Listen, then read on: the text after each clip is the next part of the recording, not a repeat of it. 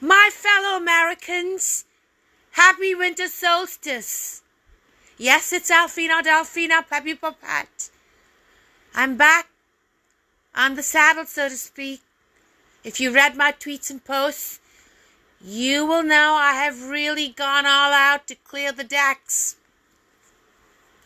Just to recap, if you're from India, you already have dirt on the US blacks.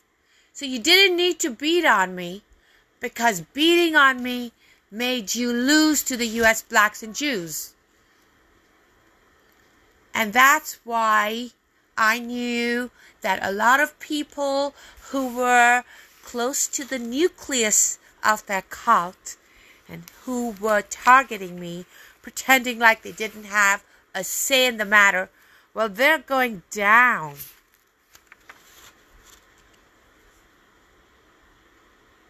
So, because you were compelled to posture like you had integrity, just so people would feel like you'd had some redemption quality. Nobody believes that regarding my tormentors.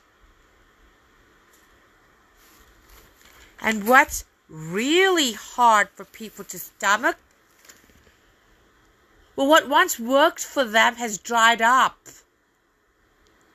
And any crime of theirs that I don't address is immediately progressed and snowballs into a progressive jackpot.